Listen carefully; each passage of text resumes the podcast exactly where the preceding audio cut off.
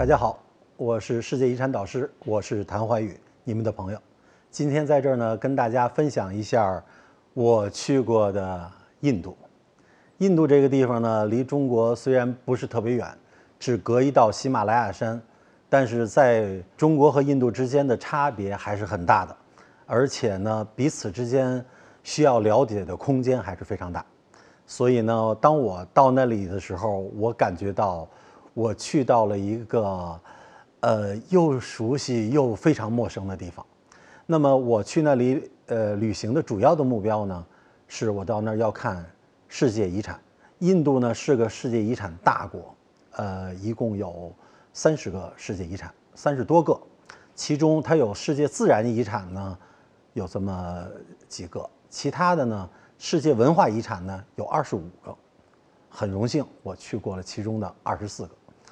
我们对印度的了解呢，就是印度实际上也是一个山坡上的国家，这边是喜马拉雅山，它的北边是高的，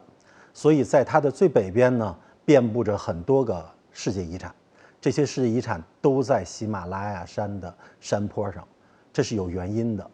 因为喜马拉雅山的南坡是非常陡峭的，在很短的范围之内，呃，这么陡峭的山坡上存在的气候。自然条件，呃，都是很特殊的，所以在那儿有特殊的动物、植物，还有一些自然的景观。呃，那么还有两个地方呢，是世界呃印度的世界自然遗产，不在呃北边，而在它的中部和南部。一个呢，我们都知道，印度有老虎，孟加拉虎。实际上呢，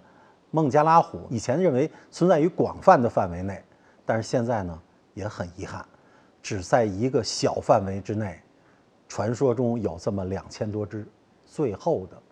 老虎栖息地，它叫孙德尔本斯。呃，这个地区呢，在孟加拉湾这个部位，是印度和孟加拉共有的世界自然遗产。还有一个地方呢，叫盖奥拉德奥，这个地方很神奇，二十九平方公里的土地上。生活着三百六十多种鸟类，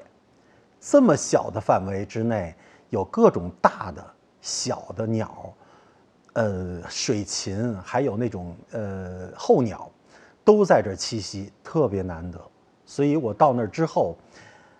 看到了、感受到的景象，就是每天早晨起来，咱们老说百鸟齐鸣，实际上在那儿是万鸟齐鸣，甚至于是几万只鸟。一起鸣叫，那种景象，那种气场，在别地儿从来没有感受到，所以这两个地方是非常奇特的，而且是大自然赋予地球非常独特的地方，所以它是世界自然遗产。